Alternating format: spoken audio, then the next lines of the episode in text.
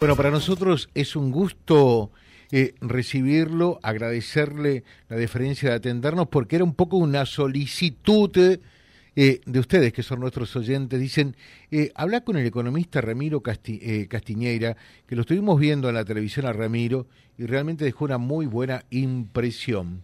Ramiro Castiñeira, ¿qué tal? ¿Cómo le va? Buen día. Hola, ¿qué tal? ¿Cómo estamos? Buenos días. Bueno, estamos como todo el mundo, ¿no? Casi como turco en la neblina, que se dice, medios perdidos. A ver si nos servís un poco de brújula y de guía. ¿Cómo estamos y fundamentalmente hacia dónde vamos en materia económica? Ah, a ver, eh, te voy a arrancar la nota con, una pequeña noticia, viste, en, la consultora econométrica, la cual dirijo. Sí. Tenemos un índice de precios semanal eh, y esta semana dio la inflación de la semana 2,2%, la anterior había dado 2,8% y la anterior también 2,8%, lo cual confirma que eh, ya lo que es la inflación de alimentos y bebidas está corriendo a un ritmo del 10% mensual y en consecuencia el índice de precios, dado que hay que esperar un poquitito más arriba de ese número, dado que el aumento de, de tarifas, el aumento de transporte, lo va a empujar un poquito para arriba. Pero bueno, estaríamos hablando de que la inflación pasó de 25 en diciembre, 20 en enero y estaría dando eh, muy posiblemente cerca de 13 o 14 como mucho en lo que es eh, febrero. Y confirmando el proceso de desaceleración de la inflación gracias a principalmente podemos marcar tres grandes autores uno es, eh, y el más importante quizás, porque es el más estructural, el equilibrio fiscal. El gobierno logró equilibrio fiscal y por lo tanto apagó la maquinita de emisión monetaria para financiarla al Tesoro y la promesa y el compromiso es sostener este equilibrio fiscal eh, durante todo el año, por eso el objetivo es déficit cero para todo, el, incluso en el primer año de mandato. Después es absorber toda la cantidad de pesos con diversas estrategias. Una es el famoso voto real, ya se colocaron 5 mil millones de dólares en enero y 2 mil millones de dólares en febrero, o sea, 7 mil millones de dólares, el equivalente de 7 mil millones de dólares que se sacaron los pesos del mercado. Y tres, bueno, la tasa de interés claramente baja. Negativa en realidad, ¿no? Claro, negativa en términos reales porque no cubre ni por casualidad el proceso inflacionario. Claro. La tasa de interés del Banco Central está en como máximo 8% mensual y vos fíjate que obviamente una inflación del 20, después una del 25, una del 20 y ahora una del 13, vamos a suponer, en los tres meses está por debajo de la, de la inflación y por lo tanto eh, es también una licuadora de pesos de que hay en la economía. Y el último dato es el Banco Central ya acumula más de 8 mil millones de dólares de reserva, por lo tanto tenés que el Banco Central acumula reservas, absorbe pesos, el gobierno nacional equilibró las cuentas son objetivos y la inflación está bajando, son todos objetivos eh, en línea con, con, con, la idea de apagar el proceso o el riesgo de hiperinflación que tenía la Argentina, lanzado el riesgo de hiperinflación, ya ese riesgo se empieza a desvanecer y se sigue sobrellevando lo que fue el plan platita, ¿no? la emisión monetaria del plan platita que nos hizo este descalabro macroeconómico vos, imagínate, vamos a, así como uno cuando tiene resaca es obvio que fue porque eh, tuvo su pequeña borrachera, bueno, el, todo el proceso inflacionario es obvio que fue porque hubo emisión monetaria. Pero si mm. Javier Milei, cuando, desde que llegó, no tuvo emisión monetaria, es evidente que fue todo el plan catita, todo este fenómeno de, inflación que estamos sufriendo. Bueno, claramente en cuanto a eso, eh, es un duro, es un cruzado, y es más, eh, dijo que eh, a, partir de algún tiempo, cuando se sancione la ley que está próximo a enviar al Congreso, eh, el que emite va preso, ¿no?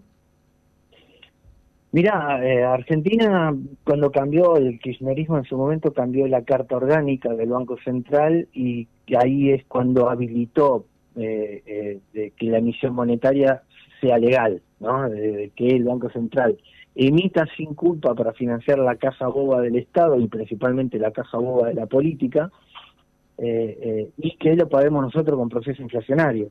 Entonces, ahora lo que hay que buscar es, al margen del, del, el vehículo legal es volver a una situación donde esté prohibido que el Banco Central eh, emita para financiar al Estado, tal como sucedió en, como sucede en casi cualquier país normal. Y el otro, el otro punto es que también tenga prohibido emitir esta, estos pasivos remunerados para así nunca más vuelven a ser una bola de nieve del ELIC, que no deja de ser otra cosa que meter el déficit fiscal en el placar del Banco Central eh, ¿no? y, intentar taparlo con deuda. Bueno, pues eh, vos fíjate que en consecuencia siempre se emite para el Estado y es lo que llevó a la destrucción de la moneda, que fue, el dólar de un peso a mil pesos, o sea que en estos 20 años Argentina le sumó otros tres ceros a la moneda. Entonces, que, que, eh, que Argentina nuevamente recupere una carta orgánica donde el Banco Central tiene prohibido financiar el Estado y prohibido eh, emitir pasivos remunerados es clave para que Argentina le gane finalmente a, a, la inflación de manera estructural y no venga ningún populista de turno a intentar eh, prender nuevamente la maquinita. Sí, eh, desde ese punto de vista, 11 puntos esa iniciativa, haciendo una salvedad, ¿no? Que igualmente se está emitiendo, pero para comprar dólares, no para despilfarrarlos. Eh, bueno, pero vos fíjate que exactamente de, este, ya compraron más de 8 mil millones de dólares y por lo tanto están, eh, cuando llegaron estaban en reservas netas en menos de 10 mil millones, o sea, en, terreno negativo, ahora compraron 8 mil, quedaron, están volviendo ¿no? a, a una situación de equilibrio y por lo tanto recuperando los dólares de los depósitos de la gente porque lo que adelantó el otro día el propio ministro de Economía fue que no estaban ni siquiera los dólares de la gente, pues se habían fumado todo. Sí, sí, sí, está claro. Eh, ¿Ingresaron con reservas negativas en, en cuánto? ¿En 8 mil eh, en ocho mil millones? Eh, sí, a mí los números me daban eh, 10 mil millones, pero recién en esta semana el ministro de Economía dijo 11 mil, así que el número el número final vamos a tomar estos 11 mil millones de donde llegaron y debían más dólares de los que tenían, principalmente eran todos los depósitos de la gente. Ahora lograron comprar 8 mil millones y por lo tanto ya tienen los dólares de, los depósitos de la gente, ¿no? Ramiro, la, otra pregunta, porque esta es la historia del vaso, ¿no? Estuvimos hablando del vaso medio, medio lleno hasta ahora. Eh, del vacío, ¿qué, te preocupa? Eh, eh, este ajuste se puede sostener en el tiempo. Ayer la número dos del Fondo Monetario Internacional dijo, bueno, esto ahora tiene que tener sustentabilidad social. Estamos en línea con, con estas medidas, pero falta sustentabilidad social. ¿Temés por ello? ¿Temés que pueda ocurrir algo, que la conflictividad social vaya en escala? ¿Pensás que a partir de la baja de la inflación eh, y que los salarios se vayan acomodando, la cosa se va a ir distendiendo. ¿Qué es lo que ves? Eh, es como, o sea, las, preguntas están abiertas. También es una realidad de que eh, hay que preguntarse si el peronismo no, no se mueve para desestabilizar o no, porque realmente los 18 paros, los 18 paros generales Alfonsín o los, saqueos a, a De la Rúa o los piedrazos a Macri no fue espontáneo todas esas cuestiones, entonces nada más ver si eh, eh, el peronismo acepta de que perdió las elecciones y, y, de que se está tomando otro rumbo más civilizado en materia más económica, ¿no? Eh, lo loco de Argentina fue que los últimos los, los últimos dos décadas estuvo eh, copiando la política económica directamente de, países en dictadura, como puede ser Cuba o Venezuela, o regímenes totalitarios, como puede ser eh, Rusia. Solo esos países tienen cepo, por ejemplo, o solo esos países como Rusia imponen retenciones a, al principal sector exportador. Claro. Entonces, eh, lo que busca Argentina, lo intentó más en su momento, obviamente no supo ni cómo arrancar, ahora hay, pero sí tenía diagnóstico en lo personal para mí, eh, por algo se llamaban Cambiemos, mm. eh, pero bueno, evidentemente ahora sí se toma con, eh, con mayor, no perdiendo tiempo en el gradualismo, tampoco está la opción del gradualismo, porque Macri tenía la opción de tomar deuda y este gobierno no tiene la opción de tomar deuda porque el mundo ya no le presta a la Argentina, principalmente porque está, es una economía que hace eh, más de 16 años que no muestra superávit ni siquiera para pagar los intereses. Entonces, ¿cómo le prestarías a, a un Estado que ni siquiera te puede, ya no devolverte el capital, ni siquiera tiene plata para pagar los intereses y no hace tres o cuatro,